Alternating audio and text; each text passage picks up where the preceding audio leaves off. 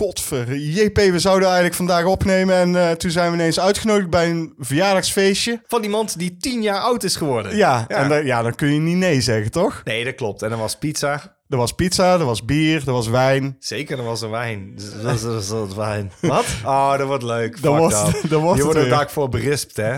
Ongelooflijk. Ja. Daar gaan we weer.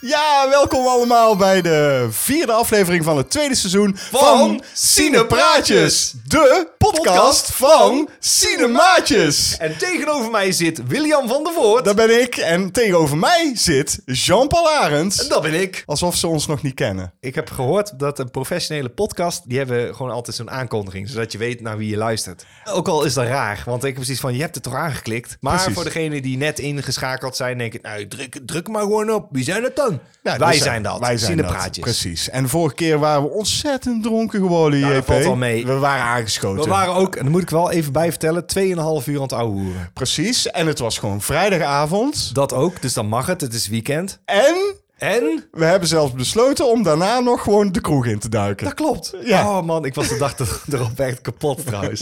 Dat moet ik wel vertellen. Maar, het leuke van eh, de kroeg was dat we daar eh, Harm tegenkwamen. Ja. Harm van Zon. En Ja, dat is een nieuw maatje. Ja, die, die heeft ons getrakteerd zelfs nog. Oh man. hij is een nieuw maatje van ons geworden toen. Dus eh, bij deze Harm bedankt. want ja, de steun... Ik trakteer nog wel een keer terug, Harm. Hoeft helemaal niet. Jawel.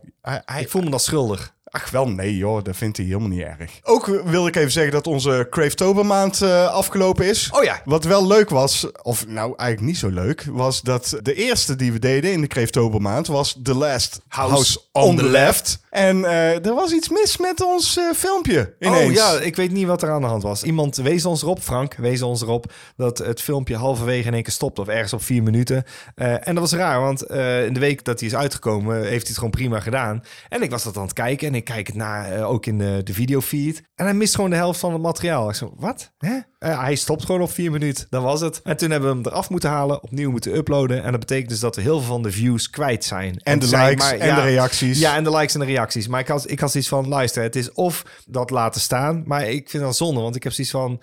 Frank zei ook van, ik zit nog met een halve recensie. En toen dacht ik, ja, dat kan eigenlijk niet. Dan zet ik hem wel terug. Wat ik eh, fijn vind, is dat heel veel views al wel weer terug zijn. Ja, eh, mensen kijken het toch weer. Ja, dat vind ik heel fijn. Nou, Kreeftobermaand, eh 200ste aflevering, allemaal gehad. Maar dan doen we ook wel eens wat speciaals. En dat hebben we nu ook gedaan. We hebben namelijk een straks na de reclame compilatie gemaakt. Of Ja. in ieder geval, jij hebt dat gedaan. Want wij maken dus voor Omroep Tilburg, waar onze reviews opkomen. De reviews die je normaal gesproken kunt zien. Elke op. donderdagavond, eh, dan is dat te zien op de Nee, lokale wou- televisie. Sorry. Ik wou Oh. niet even onze YouTube-kanaal Oh. noemen. Ja, YouTube... Ja, oh, Heb je daar niet gewoon een jingle voor? Nee, die ga ik niet... Jawel. Nee, ik ga Gooi die jingle er maar in. Nee, ik gooi die jingle... Een stukje van de jingle. Ah.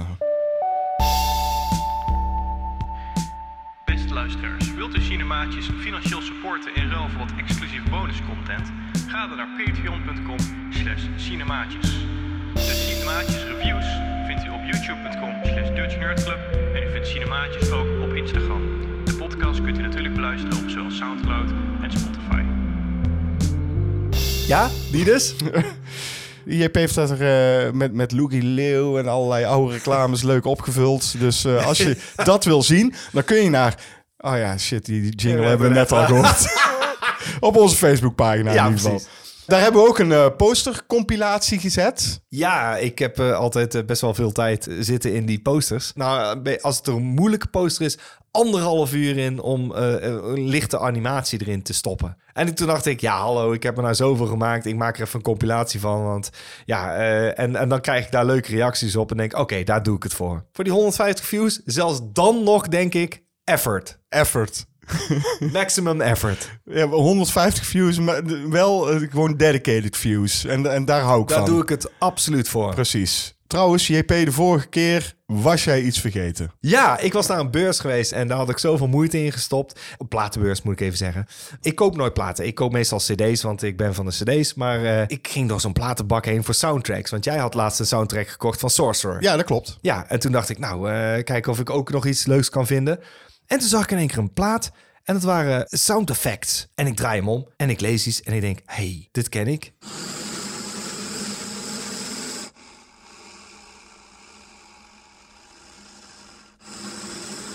Klinkt dat bekend, William? Beetje Darth Vader.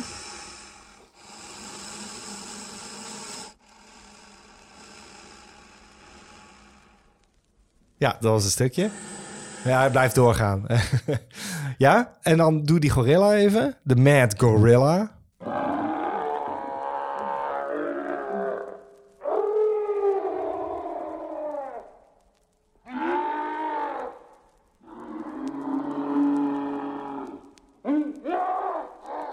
Klinkt dat bekend? Nee. Nou, klik dus op eh eh, attractieraden Efteling.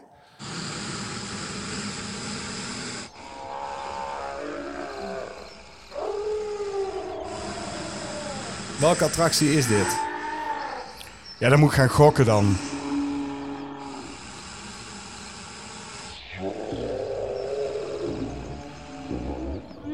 Nee, ik eh, kan het niet raden. JP, jij komt natuurlijk uit Kaatsheuvel en daar ligt de Efteling. Dus eh, Het is jij draak zegt... licht geraakt.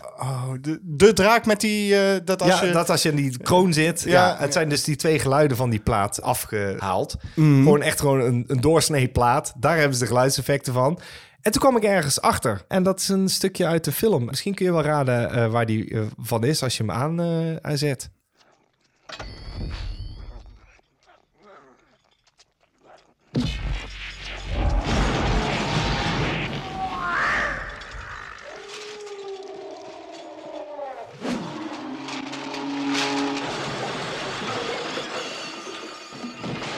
Welke film is dat? Nee, dat zou ik echt zo niet weten. Ghostbusters. En dat is Slimer. Echt? Ja, ik hoorde dat en toen dacht ik... hey, dat klinkt bekend. Godverju, dat je daar allemaal kunt onthouden, man. Jezus Christus. Ja, nee, kon ik mensen niet onthouden. Dus eh, van de plaat. Sound Effects, Death and Horror. En dan volume 13 van BBC. Hissing Snake en Mad Gorilla zijn dus eh, draak licht geraakt. En Slimer. nou, leuk. Ja, dat eh, leek mij ook. Goed, we zitten weer aan de rode wijn. Yes, Jean-Paul. hier komt-ie. Hallo. Eh, Wibbly Wobbly stuurde trouwens een eh, YouTube-filmpje. En het, ik, ik, dat, oh, ja, ja, ja, ja. dat was, was ik een, bij. dat was een liedje. En ik heb daar gewoon nog echt anderhalve week in mijn hoofd gehad, dat liedje. Daar, laat ik ook gewoon even horen. Kan mij het verrekken.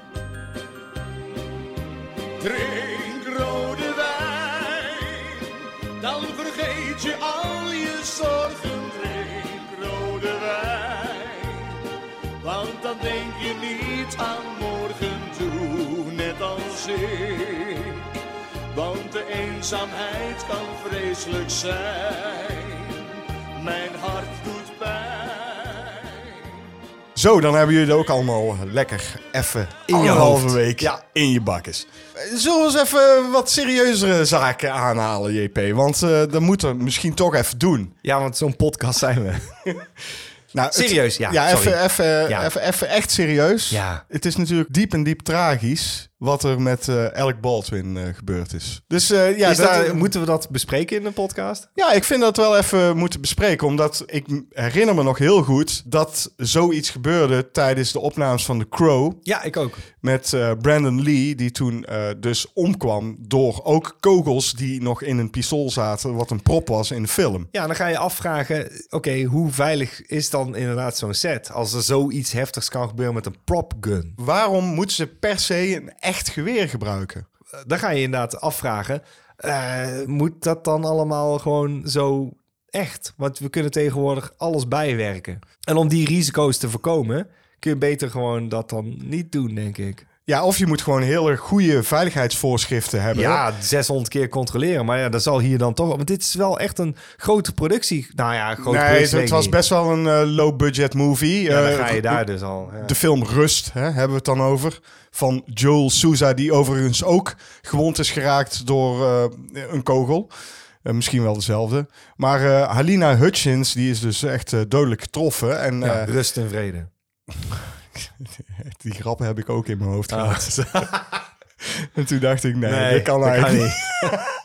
eigenlijk kunnen alle grappen gewoon, fuck it. Ja, dat vind ik ook. Ehm, maar goed, eh, ja, ik denk wel dat zo- zo'n Alec Baldwin daar wel echt heel lang nog last van gaat hebben. Dat denk ik ook. Ik denk niet dat hij eh, deze film wil afmaken. Nee, dit is, eh, dit is best wel tragisch, ja. dat is heel tragisch. Goed, leuker nieuws. nou ja, ik heb wel een wat leuker nieuwtje. Is namelijk dat, eh, en, en we hebben het gehad in onze eerste podcast over June. Want eh, daar zijn we toen heen geweest. Oh ja, Helemaal ja. Eh, Ja. June 2 is Yes. bevestigd. Ja, ja, hij komt genoeg eraan. mensen zijn er naartoe gegaan, godzijdank. En dat betekent dus dat een tweede deel in de pijpleiding zit. Ja, en daar ben ik eh, zelf heel blij mee. Want ik, ook. Ik, ik was geïntrigeerd. Dus eh, ik wil weten hoe Het dit zou zo eh, zonde zijn geweest als het daar zou ophouden. Ja, maar ik denk ook dat eh Denis Villeneuve wel dusdanig het zou willen afmaken... dat hij op zich wel op zoek zou zijn gegaan naar andere manieren om het af te maken. Nou, wie weet een Kickstarter. Maar Ja, ja. ik denk dat dat niet de juiste weg is. Maar eh, ik denk dat hij wel andere producenten had kunnen vinden om het... Ik denk dat hij het uiteindelijk wel had af kunnen maken. Maar het is gewoon heel goed om te horen dat er dus nu gewoon doorgang vindt. Dus ook gewoon met een goed genoeg budget om het ook gewoon daadwerkelijk... doen. Ja, maar ook op een goede manier te Ja, doen. te hè? doen, ja. Dus eh, dat het ook gewoon netjes afgemaakt wordt. Ja, ik, ik ben er blij mee. Ik hoorde ook meteen dat er een, een derde deel eh, achteraan gaat komen. En dan denk ik alweer van, dat Niet doen. mij. Nee, niet doen. niet doen, Dennis. Eh, Den, Dennis. Danny, nou De- Danny dan. Danny. Danny. Danny doen. Danny doen.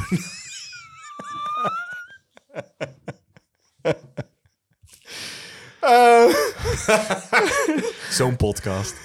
eh, ja. Ehm, voordat we echt eh, daadwerkelijk naar onze echte eerste item gaan, wil ik nog even terugkomen op het feit dat jij de vorige keer over Squid Game had gehad. En toen zei Oh, jij: ja, ja, ja. maar eh, je hebt hem nog niet afgekeken en ik ben ja, benieuwd. eh, daar kunnen we kort over zijn. Ja, moeten we ook gewoon kort Ja. over zijn. Want jij zei op een gegeven moment eh, van... Nou, ik ben benieuwd wat je er dan van vindt. Want er komt een aflevering aan. Ho, ho, ho. Ja, welke aflevering was dat, denk ik? Aflevering 7. Ja, dat is hem. Verschrikkelijk. Ik kon dat echt niet geloven. Is Want die zesde was heel gaaf. Dat je denkt, nou, dat, dat breekt mijn hart eventjes. Ja, dat was met het knikkeren. Ja, en dan denk je, nou, dat is heftig. Ja. En dan komt de zevende en eh daar gaan ze me toch een partij over de schreef. Maar er kwamen dus gewoon een aantal VIP's. eh, Ja, die komen kijken naar de Squid Game. Ja, dat was zo cringy. Het was verschrikkelijk. Ze hadden maskers op. They talk like this. Yes. Haha. oh, that's a very funny joke. Who brought him? Haha.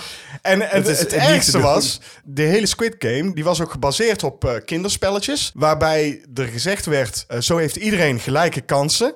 En Welk fucking spel is dat laatste spel dan? dat spel Ja. in aflevering 7 was met een of andere brug. En Ja. dat was gewoon puur op geluksbasis. Ja. Eh, geen kinderspel. Nee. En degene die als eerste moest, die had gewoon de grootste pech. Ja, dus er, er was helemaal geen gelijke kansen voor de spelers. Terwijl de rest van eh, die hele Squid Game werd er wel over gesproken. Daar viel ik ook enorm over. En die aflevering brak mij. Als Ja. in, nou, nou, nou, nou haak ik af. Ja, en ik ben ook helemaal niet geïnteresseerd in wat er verder gaat gebeuren. Oh nee, Eh, dat laatste. Ik ga niet verklappen wat het is, maar dan denk je ook van... Nou ja, nee, als je dat doet, dan haak ik gewoon af. Als, als, als jij als hoofdrolspeler dit doet, laat me zitten dan.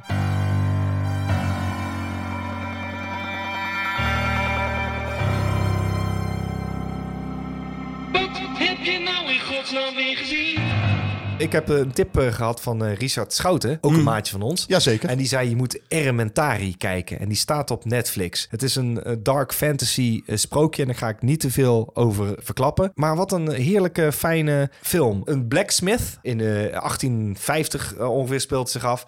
Die heeft eh, kennelijk de duivel eh, gevangen. Oké. Dat houdt hij voor iedereen eh, verborgen. Hij wordt ook gevreesd in de rest van het dorp. En volgens de legende is zelfs Satan bang voor hem. Ja, hij is niet voor niks gevangen, toch? Nou, dat zijn allemaal kleine dingetjes. Daar moet je de film voor kijken. Hoe dat precies in elkaar steekt. Oké. Het is godverdomme goed gedaan, man.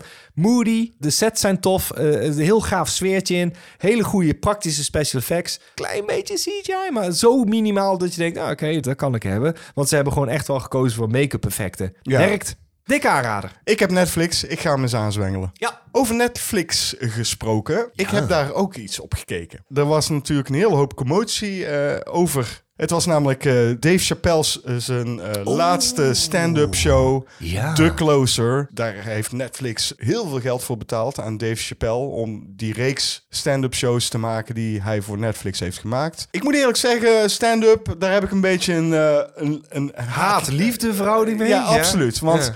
Ik vind het heel leuk om te kijken. Maar ik hoef eigenlijk bijna nooit echt te lachen of zo, weet je wel? Eh, ligt eraan wie en hoe. Eh, ik vind Dave Chappelle over het algemeen wel grappig. Eh, Ik vind Dave Chappelle echt een hele goede, Scherp, laat ik het zo hele stellen. goede, scherpe comedian. En hij, hij haalt vaak hele goede maatschappelijke punten aan op een hele rake manier. Wat dat betreft, ik kijk graag naar Dave Chappelle. Maar deze show, die heeft natuurlijk, en eerdere shows ook van hem, Ja, Sticks and Stones was de vorige Ja. die ook al controverse opriep. Ja. En toen dacht ik, die ben ik ook gaan kijken. En toen dacht ik, ja, stel je niet zo aan mensen. Want mijn grootste grief is comedy. Daar kun je bijna niet over twisten, want het is persoonlijk. Als je daarop mensen gaat aanvallen, wat hou je dan nog over? Want John Cleese heeft het een keer aangehaald zelfs, dat hij zei... Maar comedy is altijd kritisch. Ja. Altijd. En dan kun je zeggen, ja, maar dan, dan, dan kun je dan niet meer lachen. Ik zeg, ja, maar dan valt er niks meer te lachen. En juist vind ik dat als je kritisch bent, dan moet je nadenken. Ja, maar dat is ook precies het, het punt wat ik hier wil maken met deze show van Dave Chappelle. De, natuurlijk, hij wordt gezien als een transfoob door de LGBTIQ, weet ik veel. eh, Uh, STUVWXZ. de Alphabet People, zoals hij ze zelf noemt. Dat is dus ook al bij Sticks and Stones, de vorige show, was dat al. En nu komt hij met de Closer. En wat hij dus eigenlijk doet, hij loopt zichzelf te verdedigen... naar aanleiding van de vorige shows. Dus waar het eigenlijk op neerkomt, is dat hij zijn grappen probeert uit te leggen. En dat is het ergste wat je van een comedian kan vragen. Dat hij zijn grappen moet uitleggen om zijn punt te kunnen maken. Want het punt wat hij wil maken is eigenlijk gewoon... dat alle mensen gelijk zijn. Dat vrouwen gelijke rechten hebben als mannen. eh, dat eh, zwarte mensen gelijke rechten hebben als wie dan ook, weet je wel. En het punt wat hij maakt door grappen te maken over de transcommunity... is dat hij zegt van... Weet je wat jullie al bereikt hebben in zo'n korte periode? Wat wij als zwarte community gewoon niet voor elkaar krijgen. Ja. Dat is het punt wat hij wil maken. Ja. En dat hij daar de trans community voor gebruikt. Hé, hey, zwaar, dat maakt toch niet uit? Nee. Ik bedoel, je moet tegen een grapje kunnen. Dat is gewoon het ding. Ehm, Daar ben ik het mee eens. En ik heb alleen maar gehoord over de controverse. En toen dacht ik, ja, maar ik denk dat je niet zo snel op je teen... eh, Dat klinkt dan meteen bot, want de mensen krabbelen zich al snel terug. Dan krijg je dus dat, oh, eh, je kunt tegenwoordig niks meer zeggen. Jawel, je kunt genoeg zeggen, denk ik. Want als je zo snel op je teentjes getrapt bent... Hallo, ik hoef niet constant rekening te houden met mensen. Want ik denk dat het belangrijkste is om te onthouden... De wereld bestaat nou eenmaal uit mensen die een andere mening toebedeeld zijn. Precies. Jouw mening is niet per se de Ja, maar ik heb belangrijkste geleerd mening. om aardig te, te zijn tegen mensen. Ja, dat is hartstikke mooi. Maar je komt altijd een klootzak tegen die iets anders denkt. Ja. En dan kun je wel heel leuk het lopen wegstoppen. En eh, zeggen, nou, dan eh, kunnen we dat beter niet tegen elkaar zeggen. Of zullen we deze man cancelen? Hij legt gewoon de vinger op de zere plek. En Heel de- veel mensen kunnen in- daar niet tegen. Ja, dat precies. is een beetje een En- ding. en En, dat dat vind ik kwalijk. Want dit is wat humor altijd heeft gedaan. De vinger op de zere plek leggen. Het is ook heel kwalijk dat bijvoorbeeld uitzendingen zoals Faulty Towers... of eh, een aflevering van Community... waar zogenaamd blackface in zat... Maar dat is helemaal niet de spil van de grap. Maar dat wordt dan in één keer gecanceld uit angst om dus eh, zieltjes eh, te verliezen. En mensen die dan daarvan over de zijk gaan, denk van... Sorry, maar dit is zware censuur. En in plaats van dat je een discussie aangaat... om dit gewoon aan de kaart te stellen... Ja, of, dat je gewoon een uitzending eh, een duidelijke label geeft... van hey, dit en dat en dat zit erin... en als je daar niet tegen kan, misschien moet je het dan niet kijken. En daar Mhm. ben ik het mee eens. Want je geeft anderen weer geen kans om het ooit te bekijken... of het daarover te hebben. Ik wil ook weten waar hij het over heeft gehad. En in één keer trekken ze zich keihard terug... want ik weet niet of die show nog te bekijken is. Ja, die show staat Oh, gewoon op te Netflix. Ja, ja, nee. ja, nee, want ik hoorde er allerlei dingen van eh, ja, mensen die daar zo over de zeik van gingen. En dan denk ik, ja, jongens, hou eens op, man. Ik bedoel, dit is gewoon te betwisten. En wees blij dat we in een democratie leven waarin we dit soort dingen kunnen betwisten. Dan ben het maar gewoon een keer niet met elkaar eens. Ja, maar het punt wat hij dus maakt, dat vind ik wel echt een heel goed punt. Want kijk, zo'n eh, trans community, die vecht al heel lang voor gelijkheid. En dat is terecht. Dat vind Ja, ik ook gewoon absoluut. terecht. En iedereen kan daar tegen zijn. Iedereen mag zijn wie die wil zijn. En dat is ook wat Dave Chappelle wil zeggen met deze Ja, en shows. dan nog wordt hij aangevallen. Ja. Omdat het niet helemaal strookt met wat die mensen willen horen. En dan denk ik, ja, hallo. eh, het- ah, dit is vermoeiend. Want dan heb ik gewoon geen zin meer om jullie te steunen. Als het elke keer op zo'n kleinzielige manier moet. Rot op, man. We Ja. staan al aan jullie kant. En dan ga je over dit soort dingen lopen vallen. Dan wordt het heel moeilijk om sympathie op te gaan brengen. De show is eigenlijk niet per se een stand-up show, vind ik. ik Nee, vind, het is ik- meer gewoon een... Een, een pleidooi. ja, dat is jammer, En- moet ik het wel zeggen. Het mooie is, hij vertelt dus nog een aangrijpend verhaal op het einde... waarin hij dus vertelt dat hij bevriend is geraakt met een transseksueel eh, vrouw. Ja. Daphne Dorman heet zij. Dat was ook een comedian. En zij is voor hem opgekomen naar Sticks and Stones, wat de show hiervoor was. Ja. Want toen kreeg hij hele lading gezeik op Twitter... waar hij overigens zegt van... "Ah, dat vind ik helemaal niet erg, want Twitter is geen echt leven. En zij is... Wat op- grappig is, want dat is ironisch. Want sticks and stones break my bones. Precies. Dat heeft hij dus ja, Ja. gewoon afgevreven. Zo van, ja, laat maar. Ja, Ja, maar eh, zij heeft eh, het dus voor hem opgenomen. Eh, zij heeft een tweet geplaatst en daar kreeg zij dus ook een hele hoop gezeik over. En ik wil die tweet even voorlezen, want ik vind dat echt een prachtige tweet die zij heeft geplaatst. ja.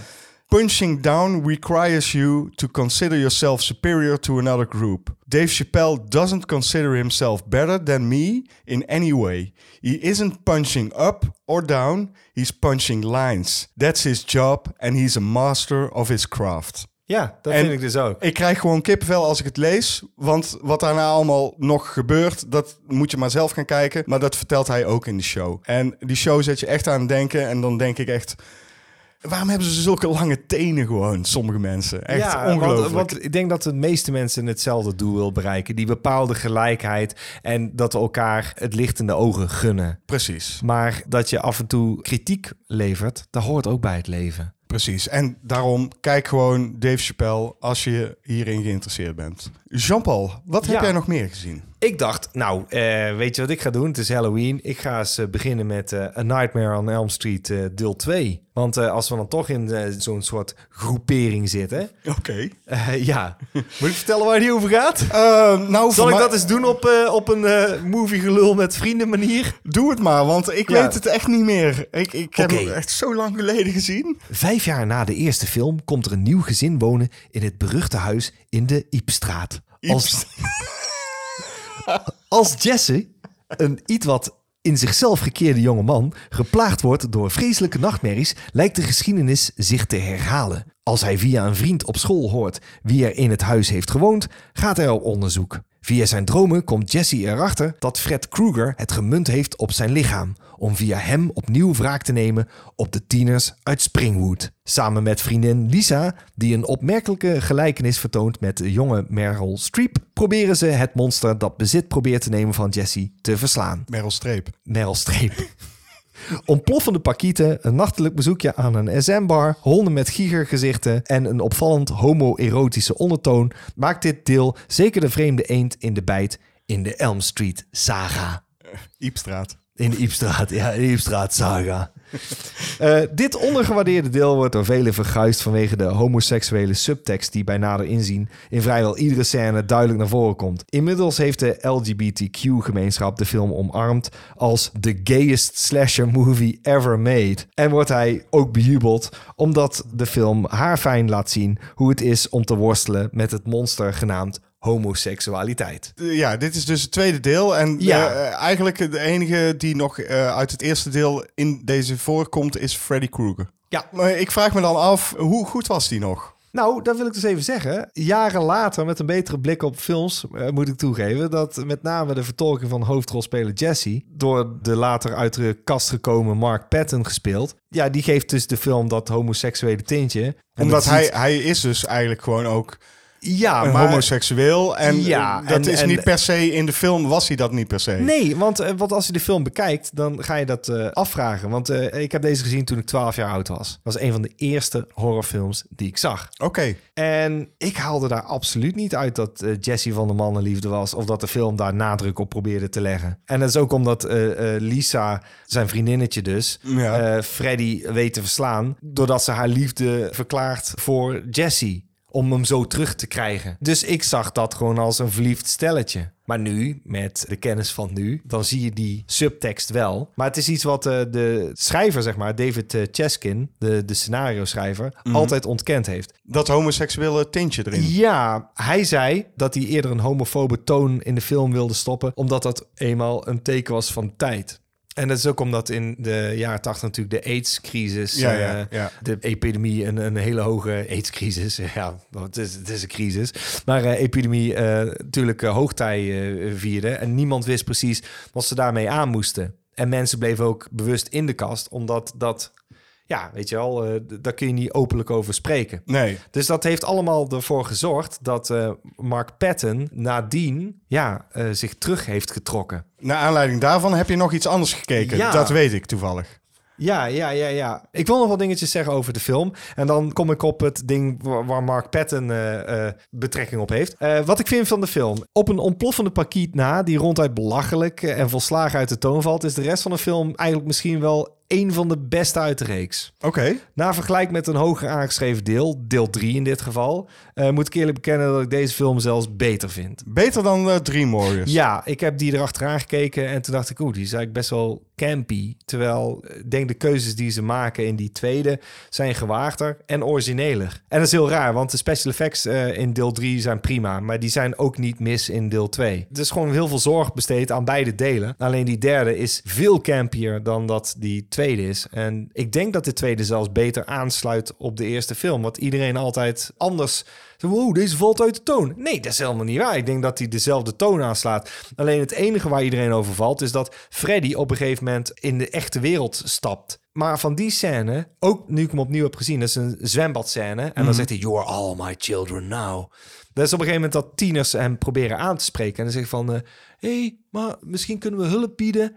En toen dacht ik, ze zien hem niet als Freddy. Ze zien hem als Jesse. Want Jesse zegt op een gegeven moment dat zijn lichaam overgenomen wordt door Freddy. Wij krijgen dat lijfelijk te zien. Maar ik heb ook een keer het idee gehad, ook nu weer, dat ik de film keek van... Volgens mij zien die tieners helemaal niet dat hij Freddy is. Maar dat hij een doorgeslagen Jesse is. Oké, eh, hij eh, hakt wel wild om zich heen. Hij heeft ook wel inderdaad die handschoen. Maar die heeft hij ook. Dus toen dacht ik, oké, dan, dan zijn ze gewoon wel... Ja, ik weet niet, dat is wat ik erin heb gezien.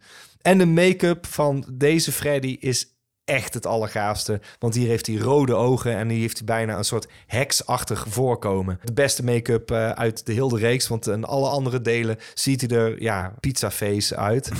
En deze film houden ze hem ook nog bewust in de schaduwen. Net zoals ze deden in de eerste. Nou zei ik al, deze sluit beter aan bij de eerste, omdat ze hem niet al te veel laten zien. En hij is ook niet wisecracking constant. Eh, Hij, hij Ja, dood- dat was hij dood- later- hij later in iemand en dan, en dan punchline. Ja, Nee. dat het is later in de reeks komt dat de hele tijd. eh, ja, dat doet hij in deze niet. Oké, oké. ja. Hier is hij nog een beetje eng. Dat vond ik een pluspunt. Goed, toen was ik geïntrigeerd. En toen dacht ik, wat is er inderdaad met die Mark Patton gebeurd dus?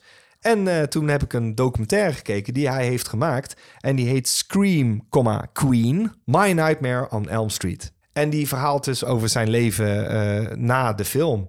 En in de jaren 80 probeert de nog in de kast zittende Mark Patton als beginnend acteur door te breken in Hollywood. Hij speelt onder meer in een film van Robert Altman. Come Back to the Five Dime Jimmy Dean. En als hij voor de hoofdrol wordt gevraagd in het nieuwe deel van de succesfilm A Nightmare on Elm Street, ruikt hij zijn grote kans. Maar na wat negatieve reacties en recensies lijkt Mark Patton van de aardbodem verdwenen. En deze documentaire die legt dus uit hoe het hem verlopen is. Wat blijkt is, eh, hij was bang om getypecast te worden als homoseksueel. Want het was vrij duidelijk dat hij toch wel uit de kast moest komen. Of ik denk eerder dat zijn manager eh, zo zei van, ja, ik denk dat er alleen maar rollen voor jou weggelegd zijn als homoseksueel. En dan zit je ook nog eens een keer midden in die AIDS-epidemie. En je wilde niet uit de kast komen als acteur. Want dat is gewoon omdat je, ja, eh, niemand wist wat ze ermee aan moesten. Acteurs en actrices wilden niet meer met elkaar zoenen. Nou, als het bekend was van, oh, die heeft AIDS. Nou, dan kun je misschien wel AIDS krijgen. Een heel raar, krom, scheef beeld was er dus over die ziekte. Ja. En angst. En mensen zeiden, oké, dan ben ik in de kast. Want hier gaan we het niet over hebben. Hij is eh, uit Hollywood weggegaan gewoon. Hij kon geen rollen meer spelen, had er geen zin meer in. Hij had wat negatieve recensies gelezen en toen had hij er geen zin meer in. En toen is hij naar Mexico vertrokken. En toen kwam er een aantal eh jaar geleden een documentaire over eh, Nightmare on Elm Street uit, eh, Never Sleep Again. En toen hebben mensen hem opgespoord. En toen ging hij lezen over wat mensen ervan vonden. Oh, de gayest slasher, blablabla. En heel veel negatieve reacties. Maar hij kwam er ook achter dat de LGBTQ-community hem eigenlijk eh, omarmd had als Scream Queen. En toen is hij toch maar gewoon beurzen af gaan struinen. En dat langzaam merkte hij van, oh hey, misschien ben ik toch wel een voorloper geweest in deze scene als Scream Queen. Want dan zijn mensen die zeggen, door jou ben ik uit de kast gekomen of door jou heb ik gewoon eh, mezelf kunnen zien in zo'n rol. Ik ga gewoon eerlijk zeggen, ik heb dat er niet in gezien hè, in deze film. Maar als dit dat betekend heeft voor bepaalde mensen in die scene, dan is dat hartstikke mooi. Maar je hebt de documentaire nadat je de film hebt gekeken, gekeken. Ja, want hij neemt het eh, in die documentaire neemt hij ook de schrijver, dus David Chaskin, enorm kwalijk dat hij stelselmatig ontkend heeft dat de film een homoseksuele subtekst heeft. En hij wijde die subtekst aan de performance van Patton. Hij zei: Ik heb nergens geschreven dat jij moest schillen als een, eh, als een wijf. Eh, voordat je de documentaire keek, heb je ook niet gezien dat het een homo Jawel, homoseksueel er, zit, er, zit, er zitten wel degelijk scènes in waarin je kan twijfelen aan de geaardheid van de hoofdrolspeler. Maar of dat heel erg bewust is. Ik bedoel, ze dragen nog steeds een vriendinnetje op. En uiteindelijk is dat ook wat Freddy verslaat. Ja. Dus dan ga je vragen van, oké, in hoeverre is dat bedoeld? Ja, het zijpelt in veel dingetjes door. Maar het is ook, zoals David Chaskin eh, heeft gezegd... het is dat homofobe, wat natuurlijk ook regeerde. En hij, het leek hem wel apart om dat als een soort monster te verpakken in de film. Niet enorm subtiel. Maar hij heeft het niet toegegeven. nou, Dus- dat is het ding. Later ging hij ermee zeulen als zijn dat hij dat wel bedoeld had. En dat nam eh, Mark Patton al helemaal niet eh, in dank af. Dus eh, de documentaire gaat erom dat eh, Mark Patton eigenlijk gewoon een gesprek wil met David Chaskin om hem uit te horen. En dat is de spil van de documentaire. En daar gaat het ook naartoe, denk ik. Daar, eh, daar werkt het naartoe, ja. Oké, ehm, Interessante documentaire. En hij staat volgens mij in zijn geheel op eh, YouTube. Dus je kunt hem gewoon bekijken. ik ben naar eh, Benedetta geweest van Paul de knetter. Ja, het is een biografisch drama gebaseerd op ware feiten over Benedetta Carline, een katholieke non met lesbische gevoelens. Dus. Nou, dat sluit dan weer heel mooi aan, hè? ja, precies. Ja, gaan van de homo naar de lesbisch. Dan zijn we toch een inclusive podcast, man. Ongelooflijk, Ja. hè? Ongelooflijk. Ik ga heel even kort eh, zeggen waar het over gaat. Dat heb ik natuurlijk weer netjes opgeschreven. Als een jong meisje wordt eh, Benedetta door haar ouders overgeleverd aan een nonnenklooster in Pescia.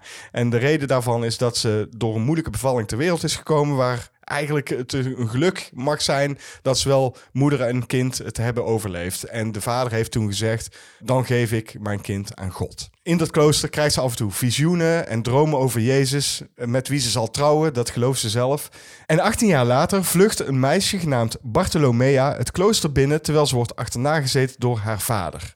Eh, Benedetta overtuigt moeder overste ervan eh, om dat eh, meisje aan te nemen in het klooster. Ondertussen krijgt Benedetta steeds meer visioenen en dromen, maar ze lijkt ook gevoelens te hebben voor Bartolomea dus, dat meisje. En dat kan ze maar moeilijk begrijpen. Als deze gevoelens sterker worden en ook de visioenen heftiger, krijgt ze ook stigmata en is ervan overtuigd dat Jezus direct met haar contact heeft. Is ze hierdoor heilig verklaard? Een deel van het nonnenklooster denkt van wel. Moeder Overste en de dochter van Moeder Overste hebben haar twijfels. En dat is zo'n beetje het verhaal, het verhaal Ja, Benedetta. ja, ja. Wat vond je ervan? Dat is, eh, dat is lastig om te zeggen, jongen. Want het is natuurlijk een, een Paul Verhoeven film. En ik heb Paul Verhoeven hoog zitten. Nog steeds. Oké. Ondanks... Dat, dat, dat we dat even vast Ja, uit hebben geruimd. Ja. Maar ik vind het heel moeilijk om deze film te beoordelen. Want ten eerste, de acteerprestaties van eh, met name de twee hoofdpersonages zijn gewoon heel oké. En ook, Heel oké is niet goed. nee. Eh, maar dat is het wel. En ook Moeder Overste wordt echt heel goed neergezet. het verhaal wat ze proberen te vertellen is een heel interessant verhaal ook. Maar waar ik me al heel snel aan stoorde, eigenlijk al vanaf de allereerste scène, is eh, het zag er echt uit als een tv-film. Oh, dat is naar. Dat is niet des Paul Verhoevens. Nee, maar is dat omdat... eh, hoe, hoe groot was het budget? Heb je dat nog opgezocht? Nee, dat heb ik niet opgezocht. Maar eh, ik, vond het, ik vond het camerawerk niet spannend. Het was gewoon te gewoontjes. En de productie was zo slecht dat het voelde alsof ik naar een soort van theater of een musical aan het kijken was. Oh, u was niet aan je kruis genageld. Nee, absoluut niet. Dat kwam ook een beetje door de setting. Dat klooster en dat dorpje, die waren vrij klein eigenlijk. Eh, Wat ik wil zeggen, het is te gemaakt. Snap je wat ik bedoel? Ja, ja, Als ik dat zeg? Ik was continu aan het kijken of ik ergens een foutje kon ontdekken. Zo gemaakt was het. Of, of ergens iemand toevallig een horloge nog aan had. Of iets op de achtergrond wat er niet thuis hoorde. Echt zo ver was Maar ik daar... denk je dan niet dat, dat Paul Verhoeven dat ook bewust heeft gedaan? Of, of heb je daar ook nog naar zitten kijken? Van, zou dit bewust zijn? Want wat ik, ik, kan het bijna niet lijmen. Eh, Snap je? Je hebt het over Paul Verhoeven. Ja. Die alles meticulous gewoon uitdenkt. En hier heeft hij jaren waarschijnlijk over eh Ja, misschien is het- gehad om, om het te maken. Ik denk dat het eh, gewoon zijn leeftijd is of zo, weet Dat je? zou kunnen. Ik weet het niet, want het ging zo ver dat ik aan het opletten was of ik ergens een foutje kon ontdekken. Dat ik zelfs in de naaktscènes zat te kijken van, die moeten wel okselhaar hebben. Hè? Mhm. Als je er zo naar zit te kijken, dan gaat er toch iets mis, denk ik. Ja, zonde. De toon van de film was ook heel moeilijk te vatten. Want het is een drama, maar het is natuurlijk ook een biografische film. Ik weet het niet. Het is een period piece wat gewoon niet groots genoeg is. Weet je wel? Da- daarom was het te gemaakt. Maar dan zitten er gewoon schetengrappen in. En niet één keer. Er zitten gewoon meerdere schetengrappen in. Er zaten gewoon scènes in dat je zat te lachen. Maar Terwijl de- je serieus had eh, moeten zijn. Terwijl ik niet het gevoel had inderdaad dat Paul Verhoeven het bedoeld had om lollig te zijn. En dan sla je de plank volgens mij mis. Nou, verder zijn er nog een aantal kleine dingen waar ik me gewoon aan kan storen. En dat is, het speelt zich af in Italië. En de hele film is in het Frans. En dan denk ik, ja, als je dan toch een Europees film maakt... waarom kies je dan niet voor Italiaanse... Ja, eh, het zou kunnen dat ze geld hebben gehad vanuit Frankrijk. eh, Frankrijk, Nederland, België. Ja, daar Dat, klopt. Ja. Maar dan nog, het speelt zich af in Italië, weet je wel. Mhm. Dus waarom neem je dan ook niet de moeite om er echt een Italiaanse... Ja, precies. film van gewoon, te eh, maken. gewoon een beetje extra, ja. En dan het andere kleine ding waar ik me aan stoorde... is de actrice die Benedetta speelt. Die wordt als een soort van eh, jong meisje dus naar het klooster gebracht. Ik denk dat ze tien jaar of zo was. En dan gaan we dus 18 jaar vooruit. En dan zie je dus de oude Benedetta... En dan zit ik te kijken en dan denk ik... dit moet een meisje of een vrouw zijn van rond 30. ja. Nu. Eh, nee, dit is eerder 40 waar ik nu naar zit te kijken. Ja. En dan zie je er ook naakt en dan denk je, die zit gewoon tegen de 40 aan. Dan blijkt dus ook dat die actrice is gewoon al 44. Ja. En dan denk ik, ja, maar daar had je dus ook gewoon een andere actrice voor kunnen kiezen. En ik heb Paul Verhoeven gehoord in een interview dat hij zei, want hij heeft met diezelfde actrice ook in L gewerkt. Ja. En dat hij meteen al zoiets had van, ik wil haar hebben voor Benedetta. Ja, maar dan kun je ook zeggen, eh, in plaats van 18 jaar, dan eh, ja, maak er gewoon 28 jaar van. Ja, of maak het dan 24. achter. Ja, precies. Want, maar, maar het is natuurlijk op wa- waarheid gebaseerd. Ja, maar bla, bla, bla. gebaseerd. Ja, gebaseerd. gebaseerd. Daar kun je toch Ja. vrij in zijn, of ja, niet nee, dan? dat is ook zo. Absoluut. Ja, daar stoorde ik me dan aan. Goed, er zitten natuurlijk wel heel veel tieten in en eh lesbische scènes. Dus het is wat mij betreft een aanrader. Nee, nee, natuurlijk niet. Nee. Even serieus. Ik denk dat het gewoon een vijfje is. Ik kon- Zonde. Ja, dat is echt zonde. Dat is echt zonde. Maar goed, ik ben er wel heen geweest.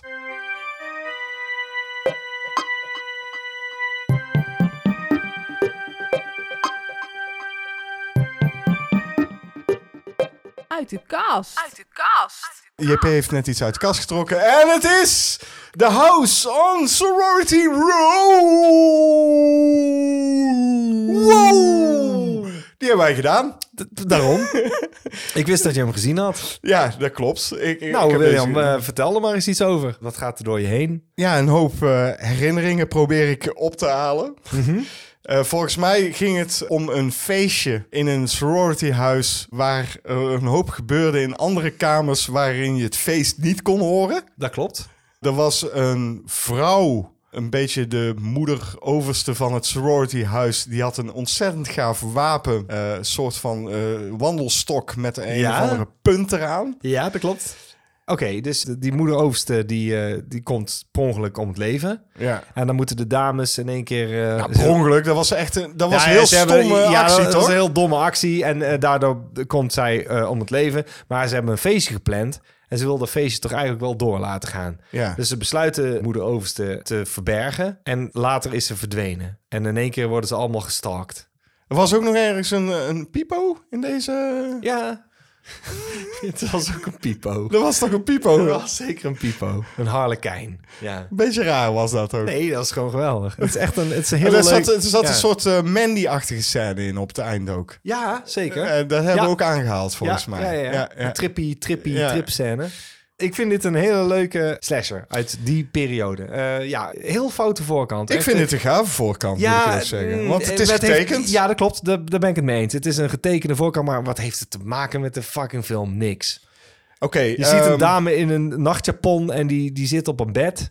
En eh, dan zie je een soort grote ru- ruit die niks te maken heeft met de sorority house waar ze zitten. En dan staat er de House on Sorority Row in een soort creepy letters. Maar het is echt een rare voorkant. Als je denkt van wa- wat een vage uit de kast eh, editie is dit, kijk gewoon ja, onze Kijk onze review. recensie van ja. House on Sorority Row. ja, kijk die gewoon op onze YouTube eh, kanaal.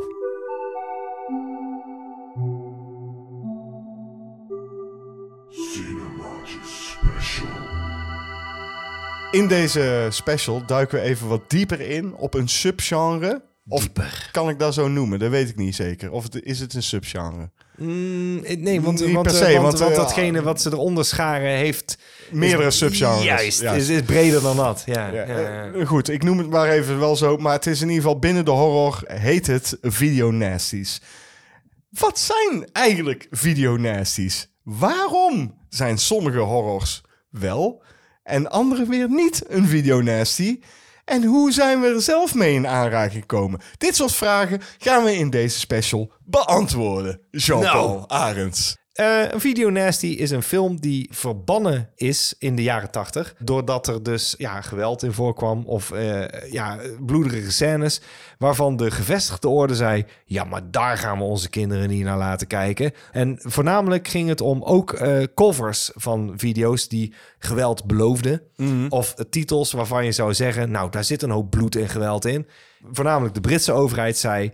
ja, daar gaan we paal en perk aan stellen. Video nasties. Dus er komt een lijst. En op die lijst komen de films waarvan wij denken dat de jeugd deze niet mag zien. En als jij die in je videotheek hebt liggen, dan komen ze even ophalen en je kunt de boete verwachten. Ja, maar dat is precies ook het ding, want de videonasties die kwamen dus op met ook het eh, succes van eh, VHS en de videotheken. Toen kwamen dus eh, films op de schappen te liggen die eigenlijk onder de radar bleven. Ja. En die dus niet werden gekeurd door de BBFC, de British Boards eh, of Film Classification. Ja, de MPAA van, eh, van Engeland. Ja, precies. Ja. Dus ze, die films kregen geen keurmerk. En daardoor werden ze ook, mede door wat jij net al zei, dat ze een behoorlijk bloederige of aansprekende cover hadden. Ja. En titel ook vaak. Ja. Dat ja, kinderen, maar dan met name tieners, denk ik, dat soort films gingen kijken op feestjes, zeg maar. En Ja. dan en gingen ze ook kijken van wie durft zo lang mogelijk te kijken en zo. En dat, ik kan me dat ook herinneren dat ik dat vroeger ook deed met vriendjes. Ja, weet je tuurlijk. wel. Zo van, ah, heb je die gezien? Oh, durf je niet te kijken? Oh, ja, weet je wel, met kussen eh, voor je gezicht en Ja. dan eh, de knietjes en dan het kussen en dan... Oh, oh. Ja, precies. En, Ja, Maar, maar dit, dit soort films die eh, moesten dus hebben van de covers en de titels, wat je zei. En ook de posters die in de videotheken kwamen te hangen of zeker. de billboards. Op een gegeven moment gingen ze zelfs zo ver dat ze advertenties gingen plaatsen in blaadjes en eh, kranten. eh. en het ging zelfs zo ver dat ze dachten van we moeten onze film dusdanig onder de aandacht brengen dat de distributeur van Cannibal Holocaust, wat een van de videonasties is, die heeft de film naar Mary Whitehouse gestuurd. En dat was een conservatieve activiste in Engeland... die vooral al op de media aan het bashen was. Van, eh, Ja, dus- die was aan het inpraten van... nou, maar Ja. deze kinderen toch allemaal aan tentoonstellen? Het, het is toch, het is God geklaagd. Ja, en Heel die- conservatieve dame. Ja, die kreeg dus de Cannibal Holocaust onder haar ogen. En, en toen van de is het- allereerste Karens. Ja, en die- ja, inderdaad, dat is het gewoon. Ja, Echt- bril, eh, echt eh, een- grijs haar en van... No, no, no, no, no. Echt een Jongens, toch, dit kan toch allemaal niet? Het is toch belachelijk dat mensen hier naar kijken? En op een gegeven moment werd haar ook zelfs gevraagd van... Maar heb je dan wel zo'n film gezien? Nee, natuurlijk niet. Nee. Ik ga daar toch niet naar kijken? En toen dacht ik, waar heb je het dan over, man? Kuthoer. Wat zij dus wel deed, is zij sprong wel op de barricades en ging dus echt, ze ging de kranten aanschrijven van dit is wat onze kinderen dus onder ogen krijgen te zien. Dat mag niet gebeuren en dat moet verbannen worden. En zij heeft dus ja, dusdanig voor elkaar gekregen dat dus die lijst ontstond van Ja. videonasties. Dat is eh, volgens mij via de DPP gegaan, de Director of Public Prosecutions. Die heeft ze daarbij betrokken gekregen, volgens mij.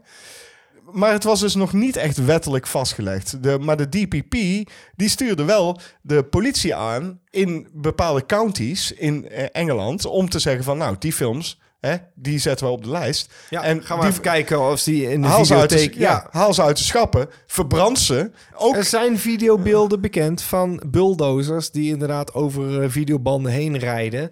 En dat er dan kuilen worden gegraven en die eh, banden worden begraven. Tenminste, in ieder geval vernietigd.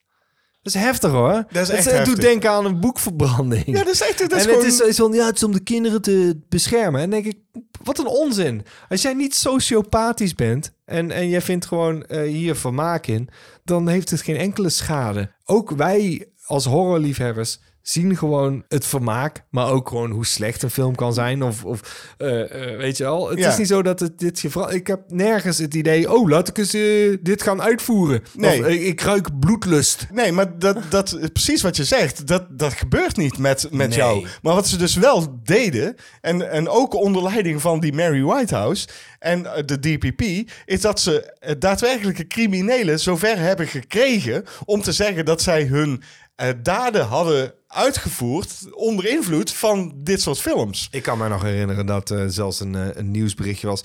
eh, die James Bulger, die twee jongens die hem hadden gedood, dat die Charles Play 3 hadden gezien. Ja. Wat heeft Charles Play 3 te maken met de dood van het jongetje? Gevoed door dit soort nonsens, Ja. gevoed door dit soort media geleuter. Ja. Ja, dachten zij, oh, misschien krijgen we dan wel een kleinere straf, omdat we gewoon, we kunnen de schuld schuiven op.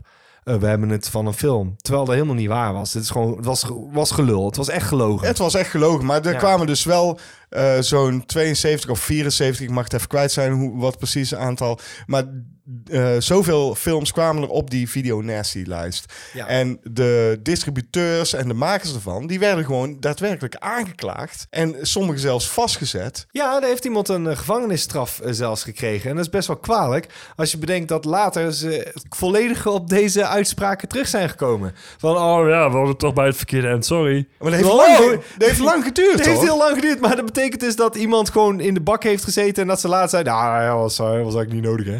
Ja, maar dit dit- is ernstig, hoor. dit speelde zich allemaal af in begin jaren 80. En pas echt midden jaren 90 werden bepaalde titels weer wel toegelaten in Engeland. No- Sommige zelfs later nog. Het, het, het heeft heel lang geduurd. Eh, er zijn zelfs titels die vorig decennium nog zelfs pas zijn vrijgegeven. Dat is lang. Ja, Dat betekent ruim 25, dus 15, 20 jaar na dato pas vrijgegeven. Maar dat, is ligt, heftig, hè? ligt echt aan het hele conservatieve eh, Groot-Brittannië natuurlijk. Ja, hè. tuurlijk.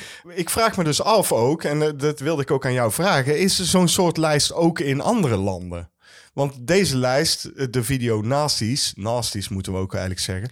die lijst, die komt gewoon echt vanuit Engeland. Dat klopt. Ik kan me niet eh, herinneren dat wij hier zo'n soort lijst hadden. Nee, dat is het ding. Eh, eh, veel video's die wij hadden waren ongecensureerd. En ook Duitse video's waren ongecensureerd. En toen Engelsen daar de lucht van kregen, was het dan, oh, importeer maar de boel. Gaan we naar Amsterdam en dan halen we daar wel een paar video's. Maar dat was ook het ding. En, Ja. en die lijst die probeerden ze ook zo geheim mogelijk te houden. Van welke films daar allemaal op stonden. Want dat was natuurlijk een must-see lijst voor horrorliefhebbers. Ja, dat is gewoon een, een, een rode lap eh, voor een stier houden, Ja, toch? ja. oh, er is een, Hey! lijst, een lijst met films die Dit zijn de zijn. smerigste films eh alle tijden. Ja, die nou, moeten wij eh, zien. moeten we zien. Ja, precies. Chips, cola, hupkee. Ja, we kunnen natuurlijk de hele lijst opnoemen. Gaan we niet doen. Dat gaan we niet doen. Maar ga ik- even snel doorheen lopen. Want wat grappig is, er staan een paar films op... die wij zeker hebben gedaan met cinemaatjes. die kan ik allemaal opnoemen, want die heb ik allemaal genoteerd. Ik heb eens door de, de hele lijst heen gekeken. En ik kwam eh, tot ongeveer 15 films die ik ervan gezien heb. Ik heb er hoop van gezien. En dat zijn ze dus lang niet allemaal.